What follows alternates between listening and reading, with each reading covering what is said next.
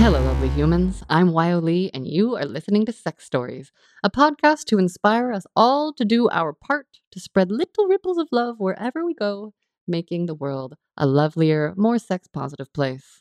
As always, please keep your sexy thoughts about me and our guest to yourself unless you are invited to do otherwise. Go listen to the outro if you want to know how to connect and enjoy. Our guest today is a 47-year-old heteroflexible cis femme who is in a new relationship. It's a few weeks old, and she is into deep throating, anal, and BDSM, specifically being dominated so she doesn't have to think, impact play, touch, and a bit of degradation. She's a team leader who works in sales from Denmark. Welcome, Suzanne. Thank you. Can you start off by telling us, if you had to rate yourself on a sexual shame-o-meter with 10 being the most full of shame and 1 being not so shamey, where do you fall today right now? At 1. Okay. Can you say a few words about why? I have learned so much about myself the last year. And I know what I want, and I know where I want to go. And I'm not ashamed of being who I am anymore. So I am exactly where I want to be. I love that answer, and I can't wait to hear the details that got you there. Also, I think I'm in my own new, I guess it's always, I'm in my own new version of like, oh, I do love all of my parts. Okay. And it's like fucking impressive and liberating. So I can't wait to hear yours. Okay. Can you tell us, not the full story, but the overview of what your sex life is like right now in this one shame-o-meter life? I can tell what I want, what I like. And I have a partner who wants to know. That's the best part of it, I think. And I've been working through a period of time where I have to get to know myself all over again after my divorce last year. So I have had a really crazy 6 months up until now where I have explored everything I could. And I know what I want and where I am. I love it. What's your favorite part of your sex life right now? I can let go. I can just be me, let go, don't think. And express myself, express what I want and be who I am and see the joy from my partner doing that. And that is amazing. That is amazing. What is sexy to you? I feel sexy when I can see my partner look at me and get excited. Then I feel sexy. I do that a lot, actually. Good. Sexy to me is also when I can touch him on the street, just give him a little touch and let him know that I like him and I want him. That's sexy. Love that. Can you tell us what your definition of sex is? Like when you're like, oh, I had sex last night. What does that mean to you? The good sex is, which is what I have a lot of right now. Is, let's see if we can celebrate that. Yes. Celebrating all sex, but just celebrating that you're having good sex. Amazing. I am. What I said before, I can let go. I can just be me. And that is when I feel I have the sex that is giving me something extraordinary every time. Tangibly speaking, is it penis and vagina? Is it fingers? Is it penetration? Is it any sort of kissing? Is it any sort of erotic energy? Like lately, it's been coming up a lot in my personal life that people are like, well, how do you define sex? You know, and so I realized I kind of stopped asking this question specifically. Yes. The penetrative sex is what I always go for it because that's where I really can't let go. But up to that, I liked all of it. Touches, fingers, the sexual energy building up all day or preparing myself for it. He's preparing. Yes. We can talk about it. All of it. I want all of it. But especially the fingers and the penetrative sex. Also oral sex. I didn't like that before. I love it now. Okay, cool. Oh my gosh, I can't wait for details. Did you ever get an explicit health and safety conversation growing up and or a conversation about consent? No. Okay. Never. Wow. Which my story will tell you, but we did have sex education in school. I did not have a conversation. My mother spoke to me when I was 15 and it was too late. 15 was too late. She should have done it years before that. Okay. But no, not about consent at all. Never. Okay. As an adult, do you have any examples of a time where you said or received a very clear yes for something that was extremely sexy that created an awesome experience for you? In my marriage, we did some exploring together and we did have this consent between us to do things. After, I think, about 8 or 9 years of marriage, we needed to shake things a little bit up. So we talked about having threesomes and foursomes. And we did that. it was very important for us that it was something we did together. We were not swapping. I was not going with another man in another room, and he was not going with a woman. We were doing it together. We had eye contact. We did this together. And there was this close consent. I think this is an experience we have together to make something to spice up our lives, spice up the sex life, but also to do something else that when you're married, you know, you sometimes fall into this everyday life. Mm-hmm. Things are the same. Mm-hmm. So we did that to do something else. Was it the right time to do it? I don't know. But we did it and it was fun and we had some experience. I think what I'm doing today was planted at that time, I think. Cool. Thank you for sharing that. So now tell us what happens to your shame-o-meter when it's time for you to talk to a partner, especially if it's a new partner, about safer sex. And what would your ideal version of those conversations look like? Yes. My ideal version, I don't know if it's old-fashioned, but I would like my partner, the male, to bring up the topic. Unfortunately, in these last 6 or 7 months where I have explored my sex life and have had multiple partners, not one did that. Not one. And I have listened to your podcast a lot, and you talk about this a lot, and I have been wondering why is this? And when I brought it up, there's yes, of course we have to talk about that, but I'm not sick. No, but you don't know if I am. Yes. Oh, exactly. I'm so glad you said that, especially as you're submissive like I am, looking for a dom. I would like someone to lead a conversation so that I can know I'm safe. That's the whole point of looking for a dom. Exactly. So I have been somewhat ashamed of, not of me, but of how that, I don't know if it's Danish men in general or what it is, but they don't talk about it. Mm. And when I bring it up, they're okay, you can bring a condom. Okay, I can bring the condom. Super. What size do you want? Wow. So, but before my divorce, before my marriage, I would never, ever have brought up this topic. Never. Okay. I just had unsafe sex, if that's what it was. I would never have said anything. But now, every time I brought it up, I'm cheering you on. Yeah. I did that, but I'm a little bit shocked that nobody else did at all. Not one. I really relate to that shock. And I'm sorry to hear that you are having that experience. And I really hope that we can just do something different. I don't know. Also, especially because when I was talking to men about this, I have been very clear that this is a sex date. This is not us being boyfriend or girlfriend. This is a sex date. I want to do this. I want to learn this. Do you want that? And we had very good conversation, very good connection. I'm not jumping into bed if I don't feel the connection. I know you cannot feel everything online, but you can have a sense of what kind of people it is. And some of them have been, you're too much. So they ghost me, or when I get to talk about this, there's I don't think so. I just, why? This is sex. We need to protect ourselves. So yeah. I don't get it. I just don't get it. I think it's fear. I think it's shame. I think it's judgment. I think it's a lot of also people. Just in my own personal. These are my personal. I noodle on it a lot. I'm like, what is it? I think I've just scared the shit out of a lot of people by being a horny woman. Me too. That's me too. Guess. Me too. I am sure of it. Okay, so take us back to your early years before you became a scary, scary woman who was in touch with exactly what she wanted sexually. What was your first sex-related memory? What do you remember thinking and feeling growing up? Well, I have, since I was very young, known that I had a body, that I could touch it in ways that felt good. And I didn't know it was sex. I didn't know it was sexual. But I remember masturbating when I was in my one friend's garage at 4 years old. I showed him how to do it because this feels nice. He couldn't do it. He has a penis, so he couldn't do it the way I did. I just wanted to show him. This is good. I didn't know what it was, of course. Yeah. Later on, I remember playing with other kids, mattresses pushing down on me, a boy on top, and the pressure. And now I can relate to that, being held down, why I like it. Already at that time, I knew this is something that feels good. It's not until now. I know what it is and go for it. Yeah. But I think that's what set off this very curious person I am, always have been. Yeah. Do you feel like, you know, when you finally started to actually like really understand like sex as boys and girls, did you have any awareness of that before sex ed in school?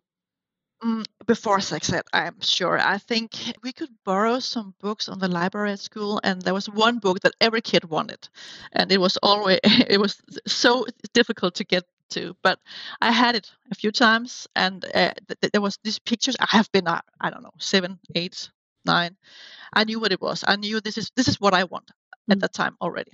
So when I hit puberty, I got very impatient. I just wanted it so bad. Yeah. I was one of the bad girls. I was one of those girls who just always went to the boys, smoking, drinking early. It just wanted to be where the party was. Also led to some very bad memories, but I was curious. I was impatient. I wanted to explore at that time also. That was a little bit more dangerous at that time, I think, but that's what I did. Okay, before you got to exploring partners, it sounds like I'm curious to hear about your bad girl streak. Do you identify as a bad girl now, first of all? No, okay. I'm a bit slutty, but I'm not a bad girl. Yeah. Selective slut. When did you start to discover your own body beyond the mattresses? Like, when did you start masturbating and touching your private parts and feeling good in that way? The masturbating started, as I said, when I was about 4 years old. I didn't know what it was. That really was like touching that. Okay, cool. That I was touching. Also, you can call it dry humping, outside the clothes. But I think I was about 10, 11, 12 maybe when I did it directly on my private parts and find out there was a hole. Mm. Oh, that was exciting. This is such a specific question. I was like a 12-year-old that was like trying to find the hole for the tampon and like I just couldn't find it. Did you just like get wet and discover it? Because I like couldn't for a while. Like I was 14 before I finally did. My masturbation was, I'm not that flexible anymore. It was with a flat hand on top of clitoris. Uh-huh. I was on my stomach, legs up like a frog, flat hand on clitoris. So my fingers was around my vagina. God. So just one day I figured out, okay, there's a hole. I didn't get my period at that time. So it was before that. I just remember thinking, what? Is that where the poop comes out, or what is that? It wasn't, obviously. But you don't know till you know. And then some of the pictures in the book made sense. Mm. And also at that time, I started in my life early on by having attention issues. When my sister was born, around my 4 years of birthday, my parents forgot me, I think. I don't blame them today, but they forgot they had another child. Mm. So I was craving attention in very unhealthy ways. And when I hit puberty and found out that I could use my body to get the attention, that's where a very bad circle started for me. Okay. So I began using that. Also, back to the bad girl thing, where I wanted to basically get laid because that's what everybody was talking about. And I wanted that. And when that happened for the first time, the most awful situation ever, but I did it. I was happy. Okay, now I can move on. Okay. And so I just took every opportunity to do it. So it was not good for me at all. But looking back, yes, I learned a lot about myself at that point, where things are going, what it feels like, what to do with what, Okay. So of course I learned a lot, but it was not in a good way at all. Does it feel useful to share any details of that experience? And was that your very first partnered experience? The very first partner experience, I was 13, and it was not very good at all. I couldn't feel him at all. Okay. So I didn't think he was inside, but he was, and it was over. And I think, what? Okay. Was that? But yes, I will share it because this attention issue is very important for my story and how I evolved, basically. So as I said, when I hit puberty, I began to use this. When I was 15, 16, 17, oh my God, I had no boyfriends. Yes, I had boyfriends 2 weeks, 3 weeks, 4 days or something like that. But always going for a new one. Because when I had a partner, yes, then I felt love. So that was what I was craving. Mm. At 18, I moved away from home, and then it exploded badly. Oh. So I think I was just an inch from a sex addiction, because in my mind, the attention, the sex was love. Oh, okay. So it was 1, 2, 3, 4, 5 a week. The more I could have, the better. But all I really wanted was the one person to stay, to come again, but they never did, obviously. So I used myself in a very bad way, and it affected me. Later in life, I had mental breakdowns depression. I know it comes from that, but I didn't know at the time. I was just craving the attention, craving the love, craving the touches, craving everything. And what I think I was showing was an easy girl, a slutty girl. Everybody could get in touch with. Everybody could get laid with me. So I didn't get what I want, but I kept trying, and it broke me completely. So 2 or 3 years in this heavily abuse of sex, of attention, I ran away. I moved to Norway and I just ran away from everything.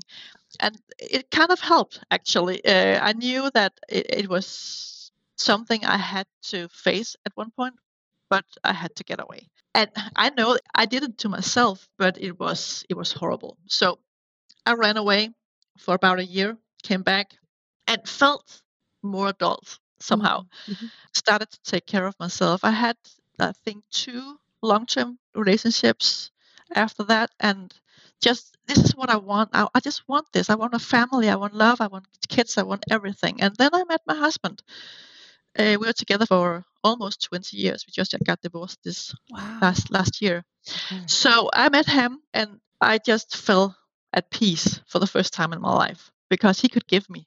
He wanted to give me. Yeah. He wanted to stay, and he wanted to give me all that I wanted. So that's where I just, now I can relax. Okay. But all that, I call it trauma, because it was the way I abused myself. Well, I also want to be really curious about that for a minute, if you're up for it.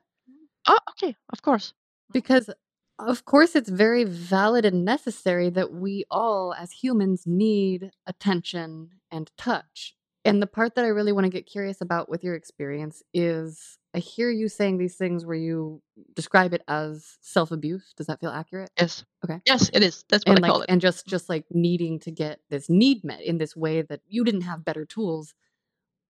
Was there pleasure in it? Or was it like, did it feel more like hits of a drug? Like, can you describe for us kind of like the texture of the sexual experiences you were having? It was a drug. No doubt about that. I felt good having sex, but the sex was not for my pleasure. That was for his every time. I just did it because if he wants to have sex with me, then he must like me. So when he went off, didn't see him again, call him, he didn't answer. Okay, next, always the next, because I wanted that so much. And I've gone through a lot of therapy afterwards. And I remember talking about every guy taking a little bit of piece of my heart with him every time. So I was broken in the end. So it was a drug. And I have talked to a sex therapist I have known for a while. And she also had, when she was younger, a sex addiction. And mine was not as cruel as hers, but it was the same thing we went for. It was the addiction of, I need someone to touch me. I need someone to like me, just if it's just for an hour. Yeah. Wow. I'm just curious if in that time, was there any space for self-pleasure? No. Did that exist? Was it not on your radar? No. Okay, cool. Yes, I think I masturbated, but actually, I don't remember doing it much. When I was younger, until I moved away from home, I did masturbate every day. Remember that? Also because I did it before I sleep. Then you get so tired and, oh, this is good. And then you can sleep. So I did it like a sleeping pill. Actually. Yeah. Oh, okay.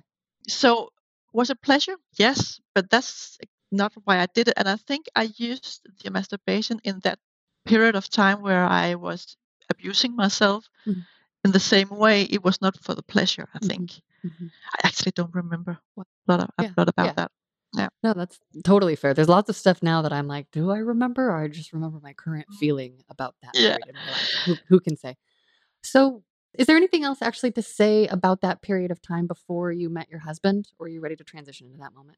The one thing I think I should mention is I'm trying to say this out loud because it's very, very vulnerable thing to say, but I have said it a few times now to people very close to me.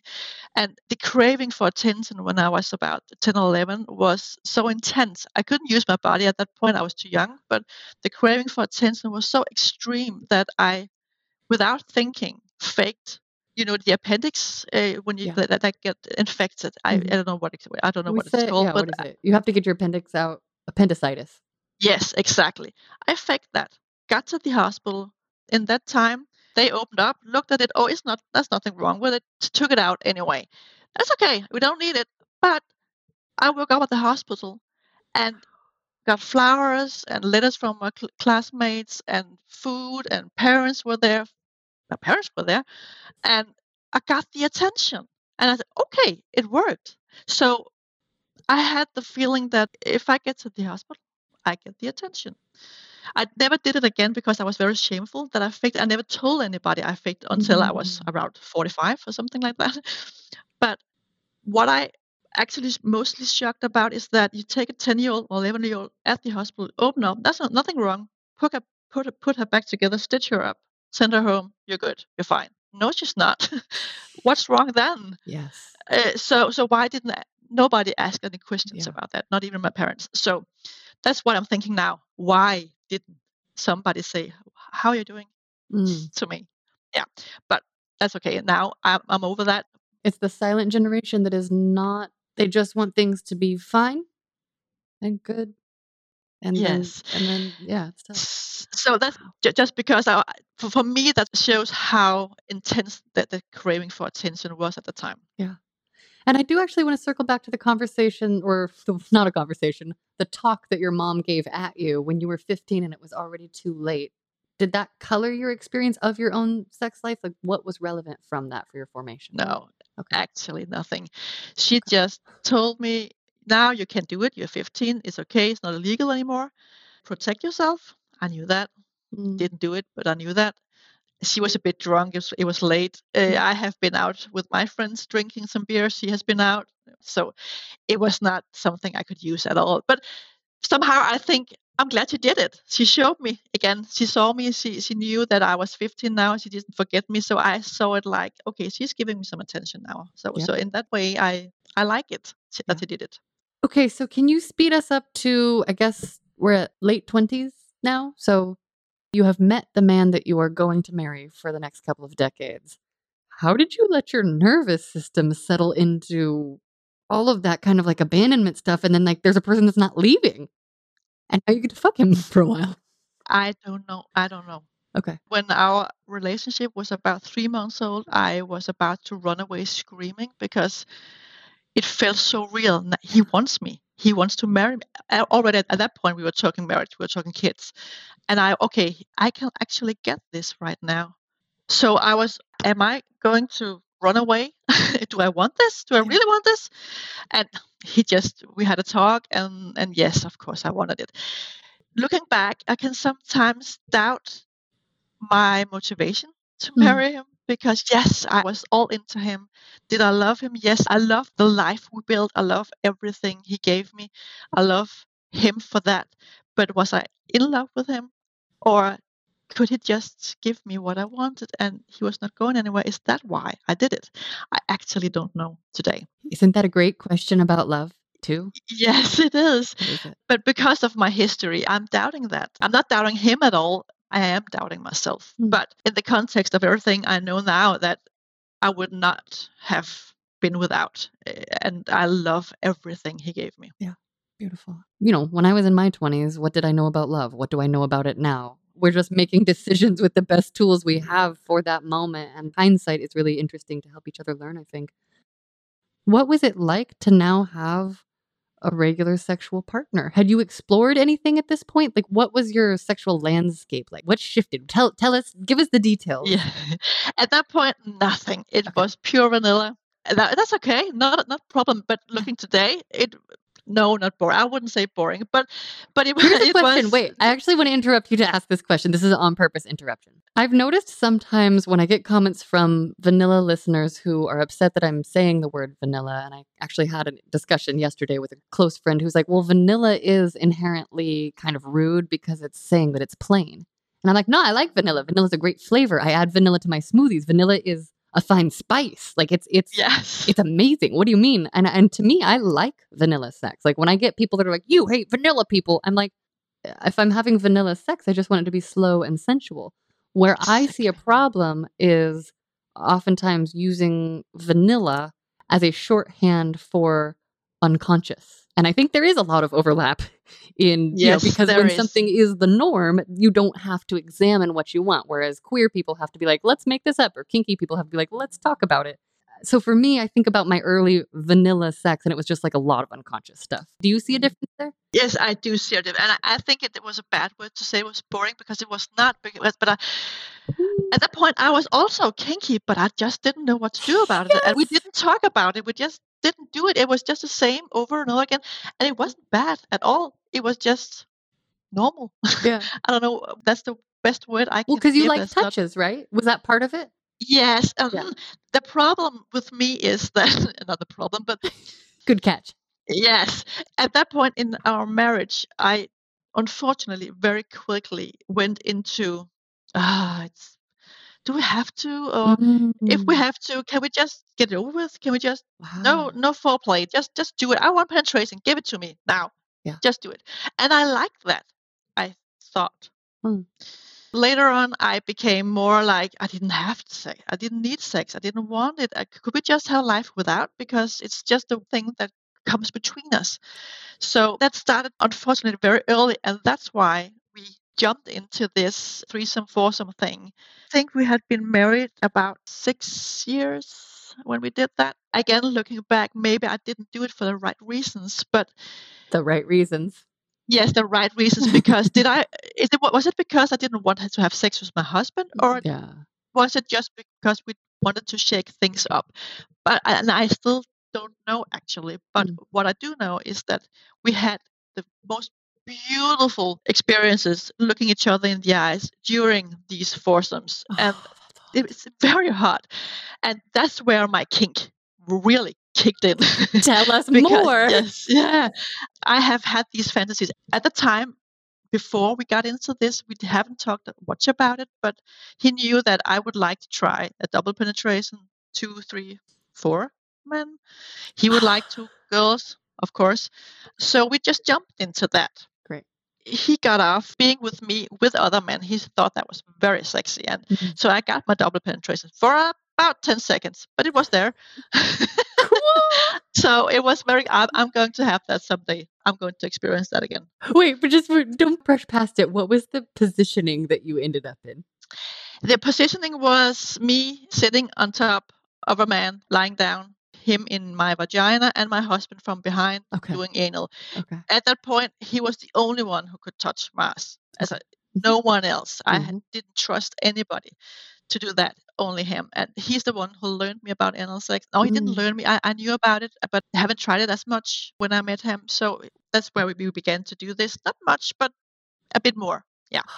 So he was the only one who could be there. So because of the length of penis, the anatomy and the flexibility and everything, it is hard. It's not like when you see porn. It's not like that at all. Right. But it happened for about 10, 15 seconds. I could have done it for hours, I think. It was awesome. So you have a preview and a future goal.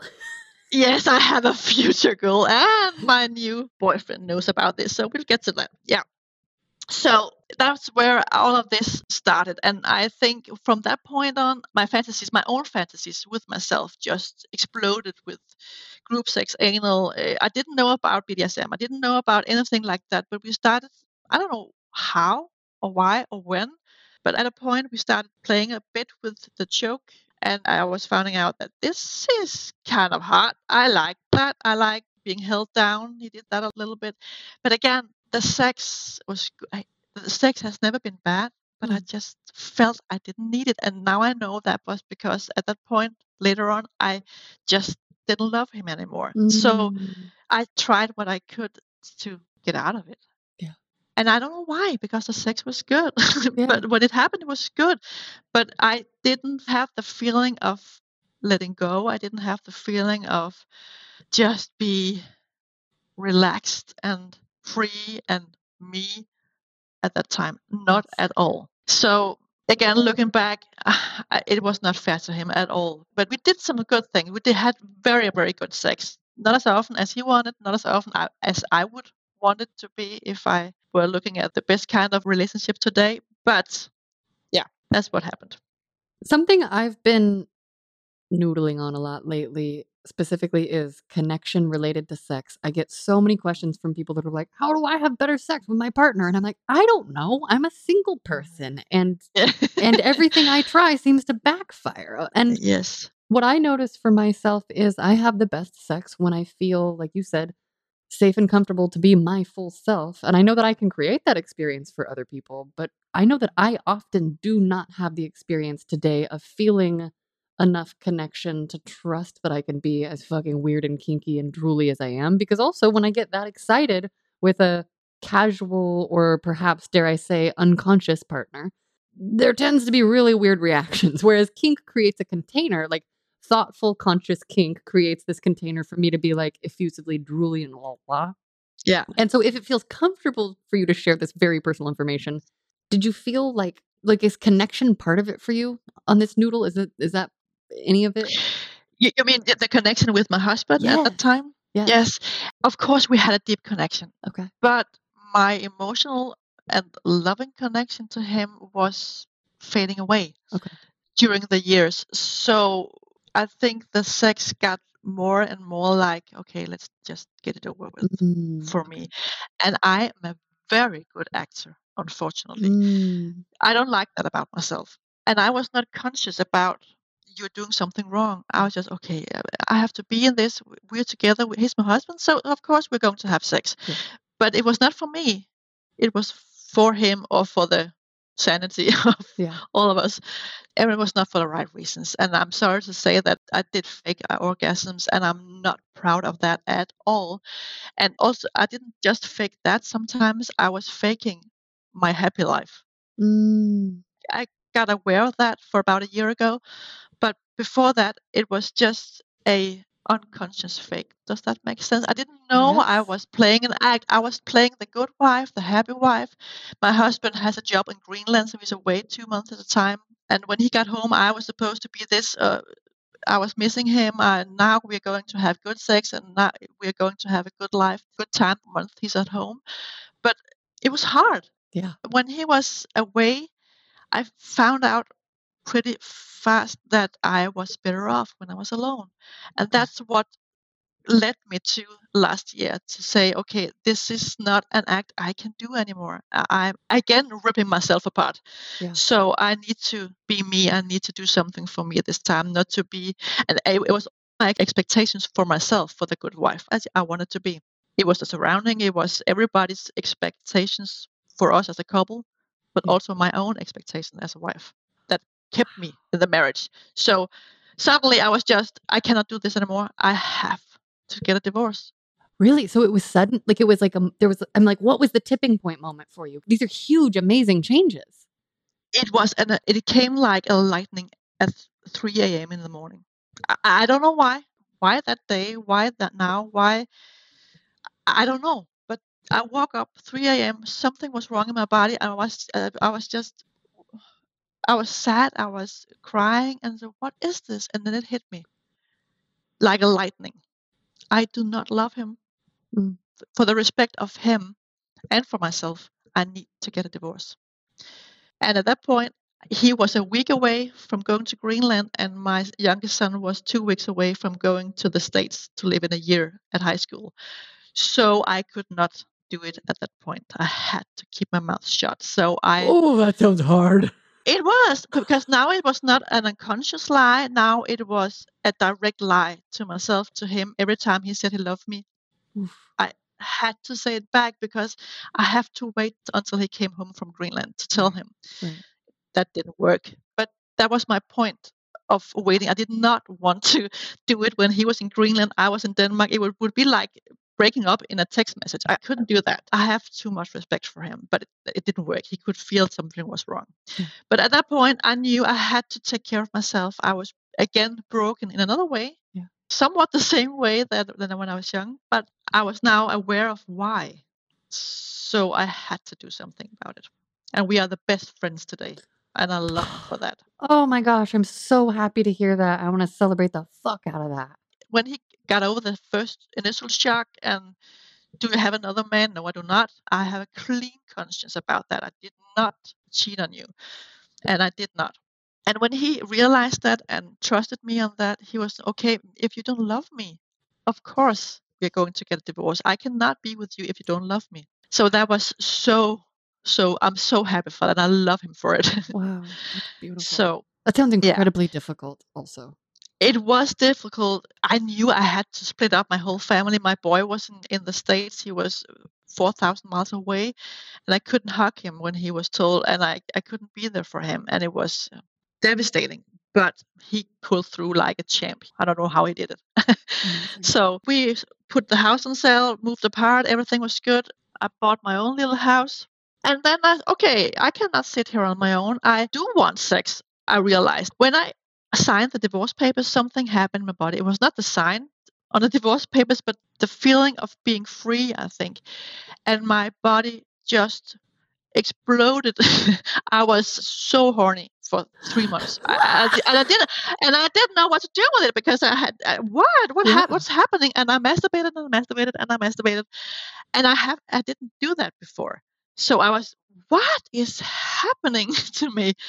And okay, I'm not dead inside. I am a sexual person still, and I have to do something about this.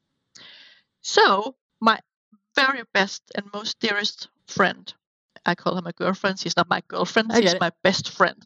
She also have been through a major change in her life. Started masturbating when she was 39, and she went into masturbating boot camp with herself, and she wrote a book about this. Cool. I will get you a copy. What's it called? Yes. Yeah, tell everybody. Do you know the name? Yes, but it's not published yet. Okay. When it is published, do tell us, but tell us now. Yes, it's called The Orgasm, How Hard Can It Be? And it's telling her story and her way into BDSM without even knowing it, that it had a word. Yes. And the way she flourished, the way she got into all of this. And I read the book, and I have talked to her about it a lot before I read the book. And then she talked about this amazing podcast called Sex Stories. And that sounds exciting. I want to listen to that. And I heard the first 25 episodes, and I was, what is that? I want that. I want it all. Yeah. And that's when I went into boot camp. At your podcast, I learned how to, I need to tell everybody that I see that is in a sex context what I want, what I do not want. Do it ahead of time. Do it ahead of a meeting, because I don't want to waste 2, 3, 4 months. Or even hours. Even hours. No, and I am very much on top of everything now. Wow. So that's where I went into this boot camp of my own. And I just, I'm going to be the most slutty self I have ever been. And I'm going to do this for me. So this time around, I was using the men to get what I wanted, to explore. And everything I did was to find out more about myself. And I got into every sex date with the attention of me and the very clear communication that what I wanted from them. So my best friend, she asked me, are you using yourself? Are you abusing yourself again? You are going so fast. She couldn't keep up. And I was, no, because this time around, I do this for me and I take something from them. I'm in control. I take what I want. And I felt like, oh my God, I loved it. So that's where I wrote to you, because I went into, I want a master. I have heard you had your master, and I want that. I want to try that. I want to be tied up. I want to be in a cage. I want to do everything. And then I hooked up with one online, I think, on a website that's somewhat like FetLife, I think, in the Danish version. And he was very respectful, very much, we're going to ease you into this, and you're going to trust me. And slowly. And I just jumped aboard. We never got to meet in person, because quite fast I was letting him go over my boundaries, because I didn't know how to say no. And he was not there to give me aftercare. And all of this was online. He made me, I say he made me, I gave him permission to command me to make videos of myself, pictures. And I did. At first it felt, this is what he wanted, I'm going to do it.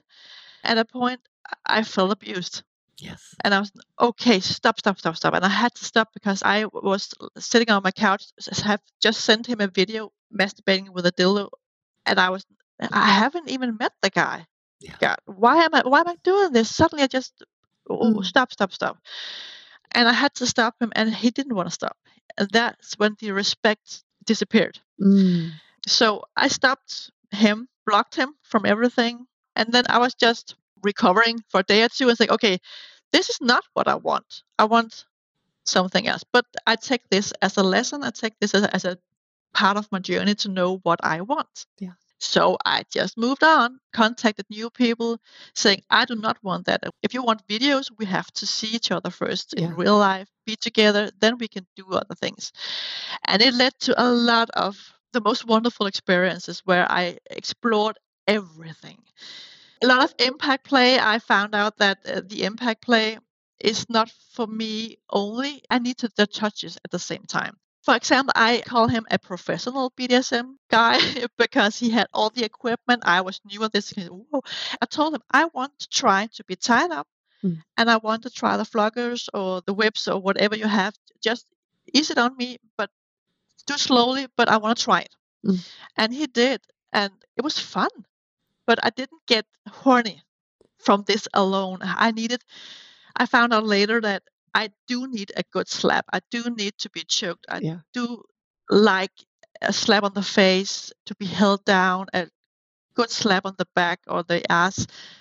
But I need the penetration or the fingering or the licking at the same time, because then my hormones are crazy and then I can take it all in. So the pain alone, that's not for me. But all the other things at the same time just hit me. I want it all.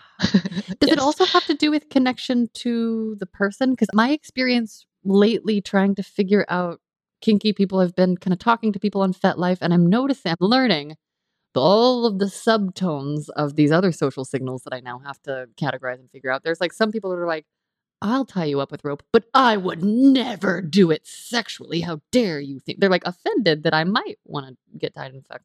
Like, how does that work for you in terms of the container? I'm very communicative about before we meet. Okay, I'm here for this. Okay. Erotically? Yes. Okay. And I tell them exactly. I have to feel, okay, this is a guy that could be something, and now he's going to get it all. I will tell him everything. And then some of them think, whoop, this is not for me. You're too much. I cannot. No. And some of them are saying, okay, girl, let's do this. And then we have a good conversation about it beforehand. Nice. So that's what I've been doing every single time with new categories each time. And then trying the professional guys, I went to, okay, I do not want that professional. Maybe someone who just into this, but have not tried it as much. So we can build it together. We can build our story together. But some of them, even if I like to be slapped or hit or spit in the face or choked, that does not mean that you have to be rough on me all the time. Yeah. But some of them think that all of it has to be so hard. And I was, no, you just misunderstood it. You have to get me turned on by slowly stimulating. You can hold me down. You can tie me up. And then you slowly get me horny. Yeah. And then I will give you everything. But you have to give me pleasure. You have to get me excited first. And if they understand that, then they have my heart. I'll marry them, for God's sake. I got it. The one I yes. So, of course, some of them was good. It was great. The sex was great. The person was not so great. Some of them, the person was okay. He is the most amazing man, but the sex was, this you don't understand why, you don't understand how, you don't understand what it is I want. So I just moved on and I was just going for what I wanted. So doing that for some months, I felt this, okay, now I know exactly what I want. Now I want that and the emotional connection also. Now I don't just want the sex. I want someone to love me. Basically, I just want a boyfriend to give me this. I want emotional connection. So I changed again, went for that. And I have now found it's very new, but it's going very good. Yay. And I can't wait to see what it brings. And he's into this. Some of it, he has some issues with some of it, but we're going forward and we're trying and we're getting past trust issues and all of that, that we have to get to know each other. And he's also, we have talked threesome, foursomes, we have talked clubs, we have talked everything.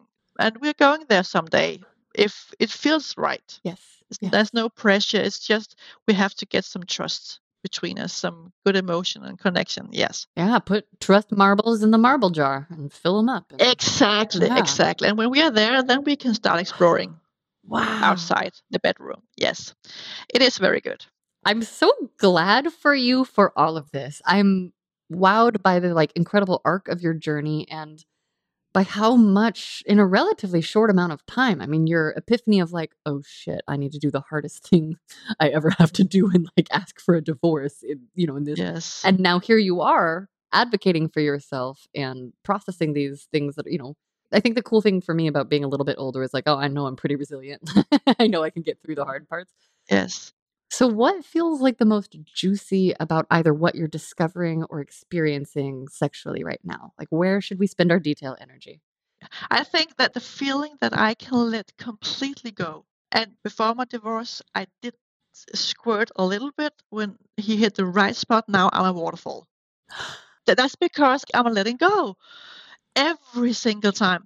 It feels like the most amazing thing in the world. And yes, you could call that juicy, but just a part of, I don't have to be ashamed. I don't have to put away. I have belly fat. I have small boobs. And oh my God, do I smell today? Or yeah, smells are delicious. Bodies are perfect. Yes. I know this feeling. I don't care about that.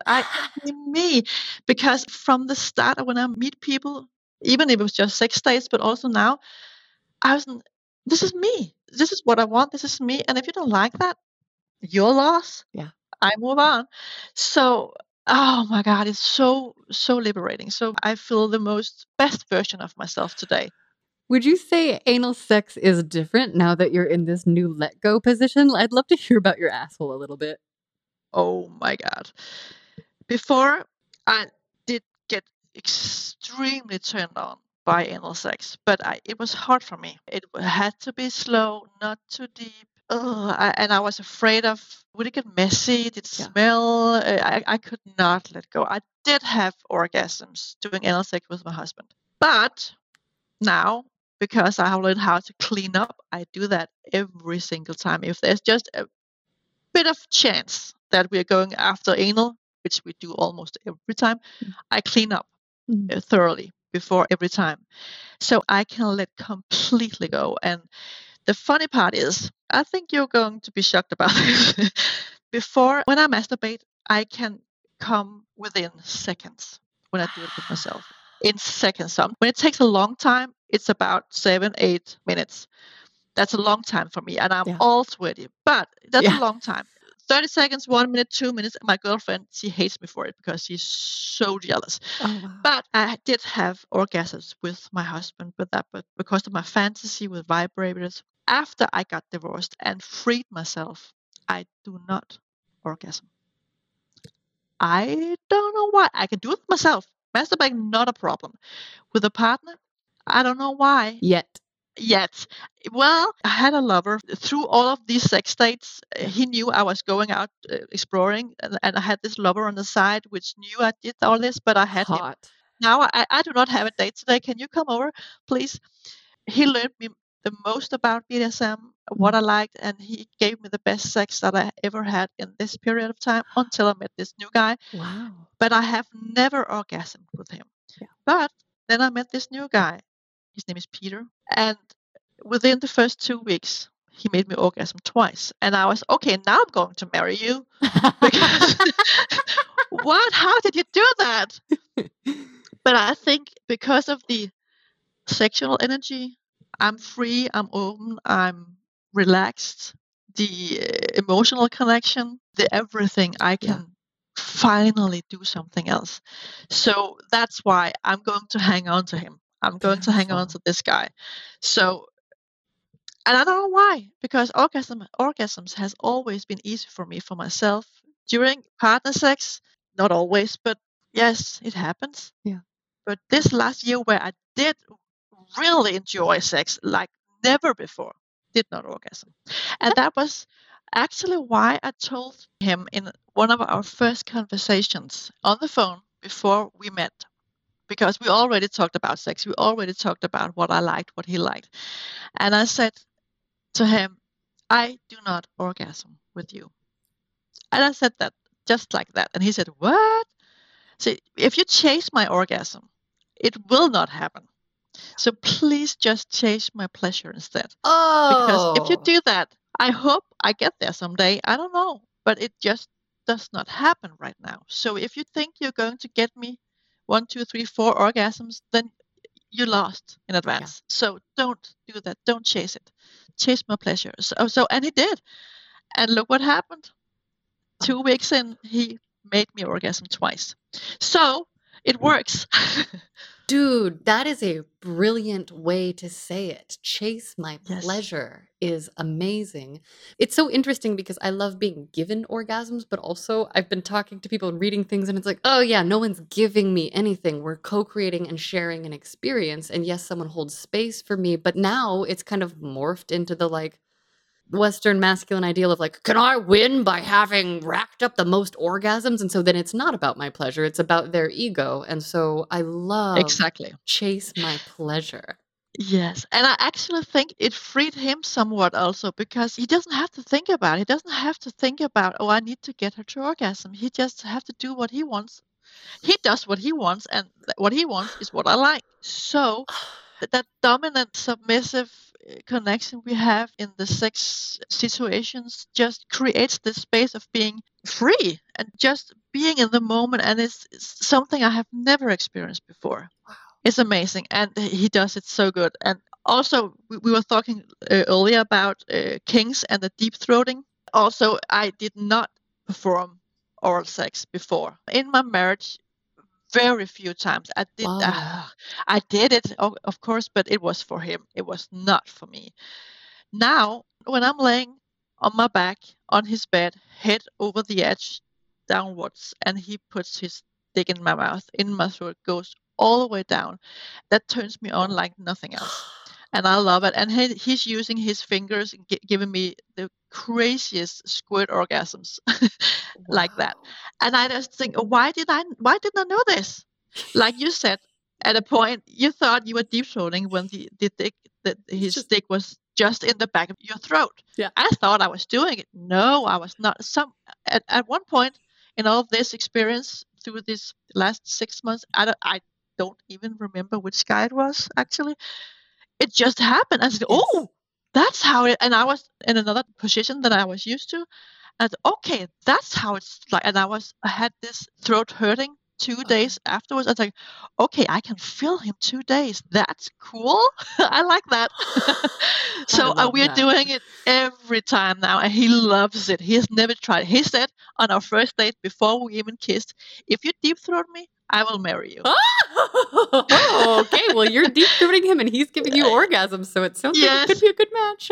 It could be a very good match. Okay. There's lots of things that have to fall in place, of course, but totally.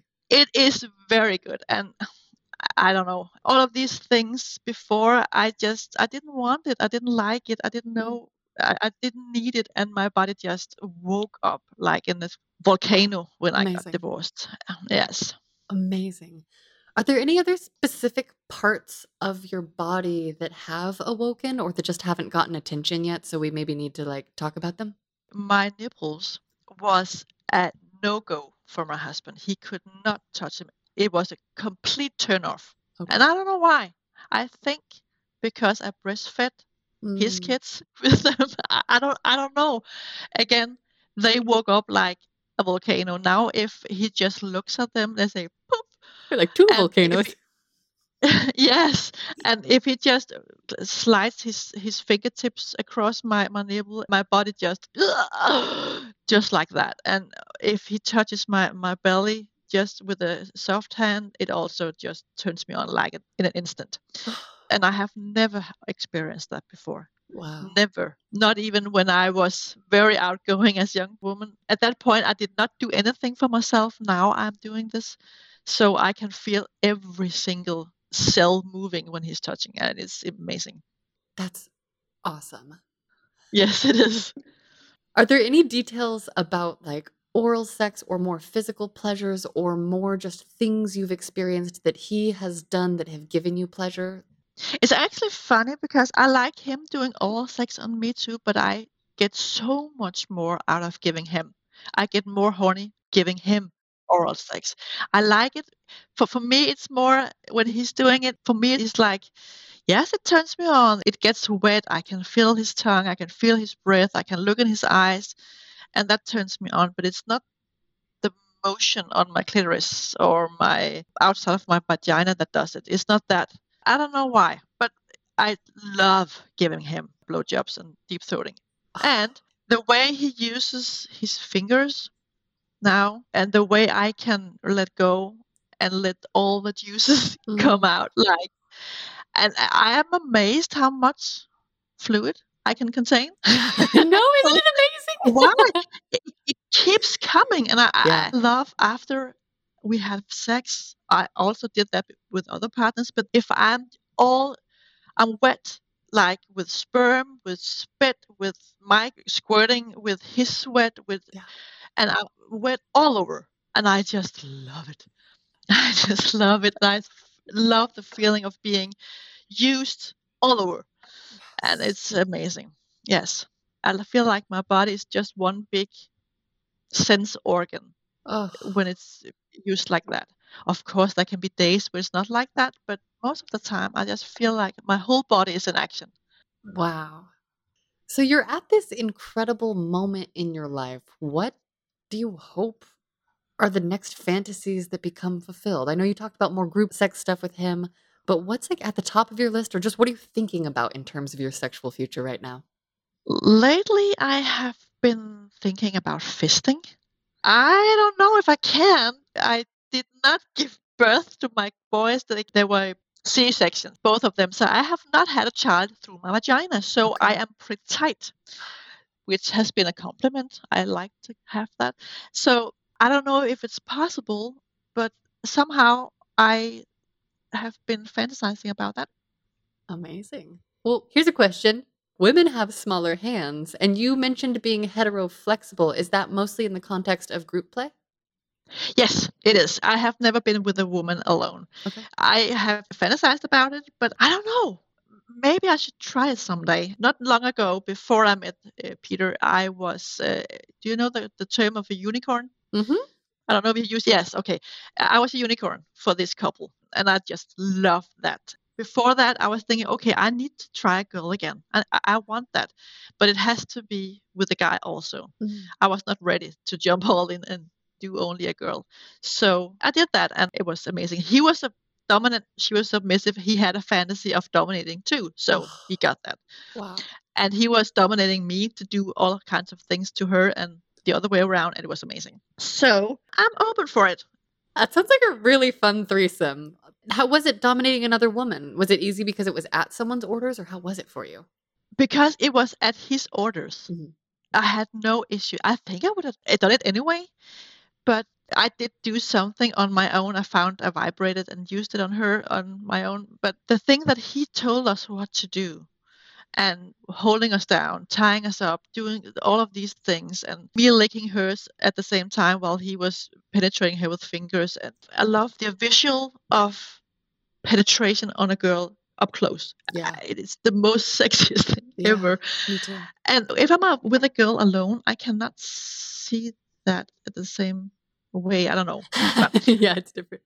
Anyway, I'm open for it. I don't know if it will ever happen, because now I have Peter, and I don't know if he would like that, but he would love two girls at the same time. So it's going to happen with a girl one more time at least. Amazing. What about anything else, like sending nudes? Well, you talked a little bit about your experience that was not so great exchanging videos. Have you had any good ones with that kind of like sexting or sending nudes? Yes. All of the partners I have seen for a sex date, also afterwards, the few I have seen for maybe a boyfriend issue, I have sent nudes when I felt comfortable, not videos. I don't know why videos are more vulnerable. Yeah. It's also more of a production. It is vulnerable. Yeah. Yes, it is. It is more vulnerable. So I love sending nudes. I know I have a good body. I know that's the attention. I know that. I'm aware of that, but I love the reaction I get when I send a nude to a guy. So I still do that to Peter. He loves it. And of course, it feeds my attention need. I still have that. It will never go away. Yeah. But now it's just in a controlled, safe environment where I I do it for me. I do it when I want to. And if I can get a good reaction sending a nude to him or taking a picture, you know, during daytime when I'm at work at the office, going to the bathroom and take a picture of my boobs, and he loves it. He loves it, and I love it, and I think it's sexy. And when we see each other, maybe next day we live apart, unfortunately. Okay. But when we see each other, it's the more sexier to see each other because we have this build up every time. That's incredible. Are you into porn at all? Either your own? Yes.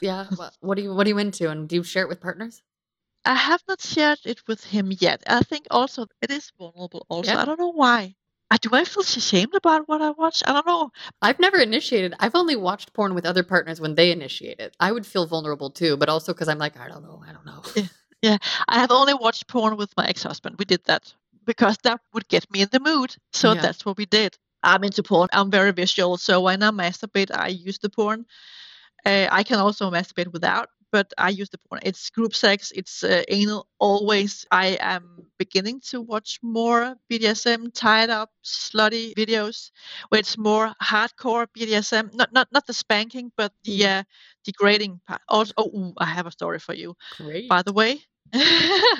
But that's what I watch. And when I have watched these videos, a memory came up about a month or two ago before I met Peter, when I still had this lover I saw once in a while. And we have a very, very communicative, good relationship. He knows everything. I know everything about him. And I told him about a fantasy I had that was a rape fantasy. And that's the one thing that I could feel a little bit ashamed about having or even thinking about, because who wants to get raped? Nobody.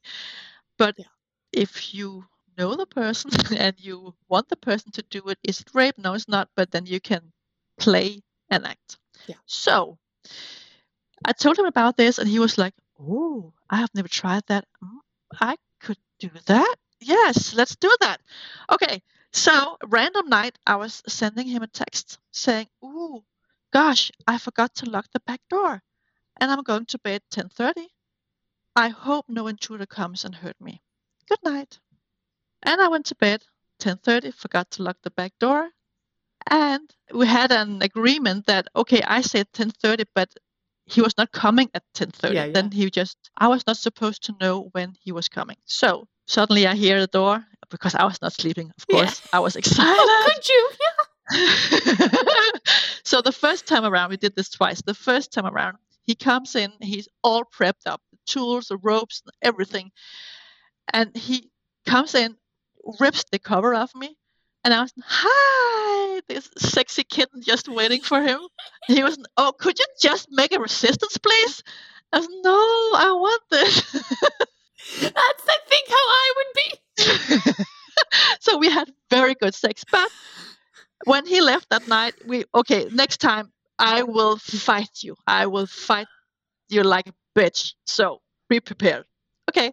So I don't know how long after that, I texted him again. Ooh, I forgot to lock the back door. I'm going to bed. I hope no one comes to hurt me. And as scheduled, he came. And this time I fought him. I fought him like hell. He got an elbow in his face and he held me down, tied me up, slapped me. It was rough. And I fucking loved it. Because it was consensual. Yeah. It was consensual. Yeah. And I think he used my body in about 2 hours without penetrating. It was amazing. And I did not orgasm. I do not know why, because this is the best thing. But it was amazing. And it went to all vaginal, anal, deep throating, everything, tying up, choking, everything, all that I love, the spitting, the slapping, all of it. And he loves it. He found something new that he did not know that he had this in him. And it was amazing for both of us. We are not seeing each other anymore because I have Peter and he, unfortunately, he fell in love with me. So I had to call it off. Yeah. It's okay. And he's okay with it now. But this was amazing to do this fantasy without the shame. Oh my God. I'm a little bit ashamed of telling you about it. But I can But it's okay because I want to tell about it. Yeah. I want to talk about it because I think a lot of girls actually have this. Yes. Without... Just based on the few hundred people I've spoken to, the anecdotal information is many people, including female forms, have some form of a struggle fuck fantasy or consensual non-consent fantasy. It was the most sexiest thing I have ever tried. It was amazing. The resounding theme is like, it's a fantasy because we want to actually be safe. But that's the whole thing about humaning is like, we need something to push against or we're totally fucking bored. And also these bodies were made to experience stuff and they're not experiencing a whole lot because most of us are just like thumbsing on our phones. So I think we are collectively hungry for something. Yes, we are. We need the adventure. Yes. Yes, it is an adventure. And when you know you're safe with a safe, trusted person, struggle fuck yeah. Yes, I trust him so much. Yes, otherwise I wouldn't have done it. So, and I still do. We are the best friends today, and it's beautiful. Just without the sex, and it is beautiful, and it's nice to have that one person that you can share these things. I can share this with Peter also now. He knows. He didn't know this, but now he knows, and it's okay. I have no problem with that. I want to share all of this, and I want to talk about it. Yeah, so it's so good.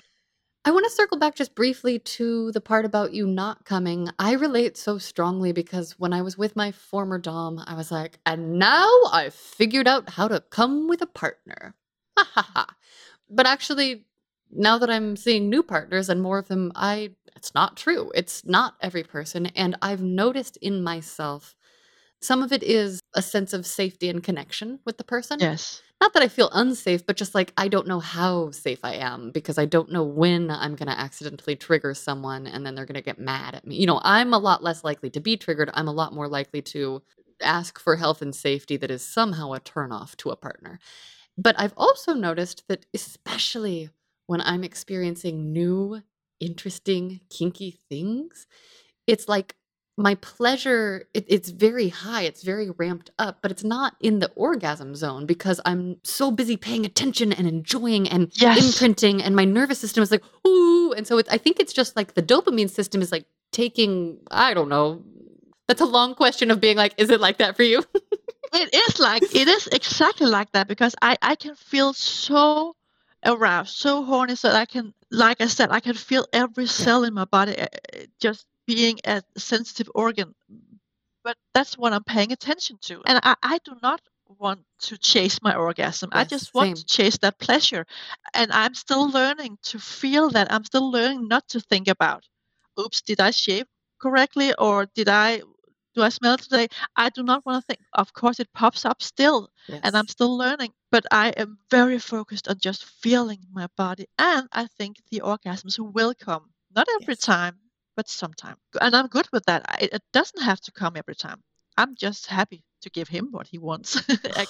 And that's how it is. Yeah. I do like it. And I did not like that before. Then it was a job to do. Totally. Now it's, again, a pleasure to do. So it's okay not to have an orgasm every time. Oh, I love that. I love that. And I love also just talking about it because, of course, it's okay to not have one. It's like treading that fine line. But women should have orgasm. Women should have. But it's like, I don't want the pressure. So I think it's just beautiful to kind of like share the whole thing.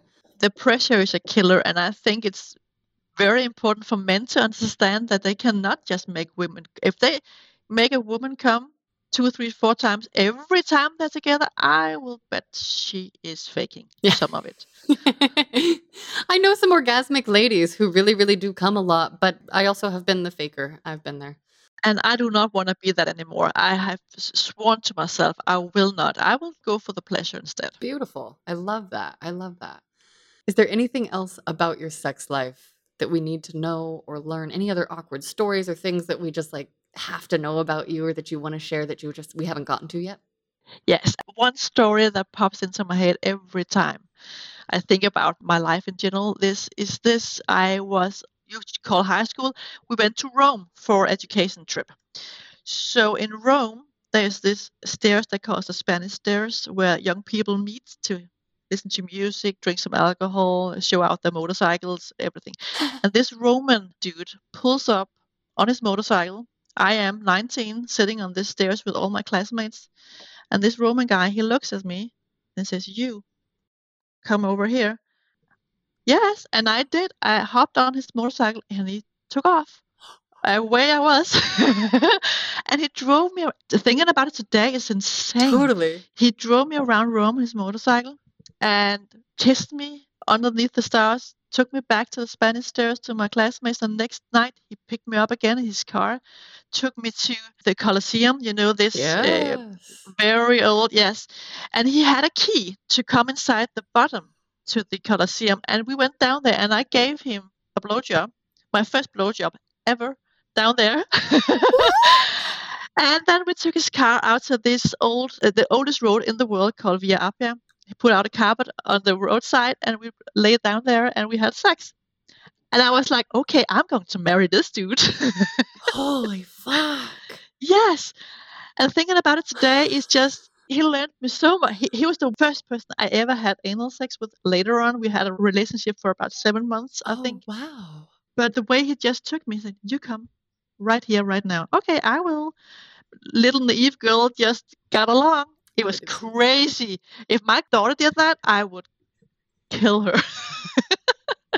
But I did, and it could have ended badly, but it ended just like the most romantic, sexiest way it could have done. Yes, it was amazing. The Colosseum is one of my favorite structures. When I was in 6th grade, I made a clay, I carved it from this old clay and molded it. So it's I love the Colosseum. So hearing that you gave your first blowjob in a Colosseum, that's fucking mind blowing. The one part, some of the parts are closed for the audience. So he had a key, and we went down there where you cannot come as an audience, daily audience, and up along the sides there was all these Roman young people smoking weed, listening to music, playing on guitars up against the sides of the Colosseum. What? This is a hangout place for young people in Rome, and you cannot get to those points if you come as a tourist. Yeah. So it was just amazing. So, okay, I've been there, I've been up there, I've been down there. That's so doing cool. A blowjob. Have you? That's amazing. Okay, so hopes for your sex life going forward. Yes. I hope that I can still be able to explore, have the partner that is open to explore. As we talked about earlier, I need the adventure to do it. Yes, I want him, I want us, and I want what we have, but to spice it up with adventure that we do together is what I want.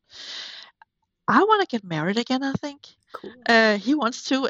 I don't know if it's going to be with him. I hope so, but we are so early on, so I cannot say that yet out loud, actually. But I want that. I want a deep, deep emotional connection again, because it is fantastic. But I do want this kind of sex life. I want to be free, and I want the BDSM parts, and I do not want to feel trapped and not me again, ever. I love that. Freedom, connection, attention, touches, kinky sex. Yes, please. Yes. Yes. Yes, please. I am there with you. I would like to order one too. Who doesn't want that? Yes. For me, it's just is so important right now, because I've been a place where it wasn't something I knew it existed, actually. Yeah. So, yes, it's very important for me. Wow. Okay. So if you could go back in time and give younger you a piece of sex advice, what age or ages would you pick, and what would you say? Yes. And I knew you would ask this question. I have thought hard about this. And I think I would go back to my early puberty, when I discovered my body and I discovered that I could use it, and say, sex is not love. You have to trust and love yourself first, because I did not do that. And you are okay. I have had self-trust issues forever. I do not have that anymore. But you're okay. And it's all going to be fine. Just make sure to take care of yourself first. That's what I would say. Yeah, absolutely. Suzanne, thank you so much for being a guest on Sex Stories. You're welcome. It has been a pleasure. Do you have a sex question you want to ask me? Yes, I do. I have still a lot of your episodes to listen. That's okay. I don't expect people to necessarily listen to all of them before they talk to me. That is not the requirement. I am not. No, I know that. But because of that, I do not know if you have had your double penetration experience yet.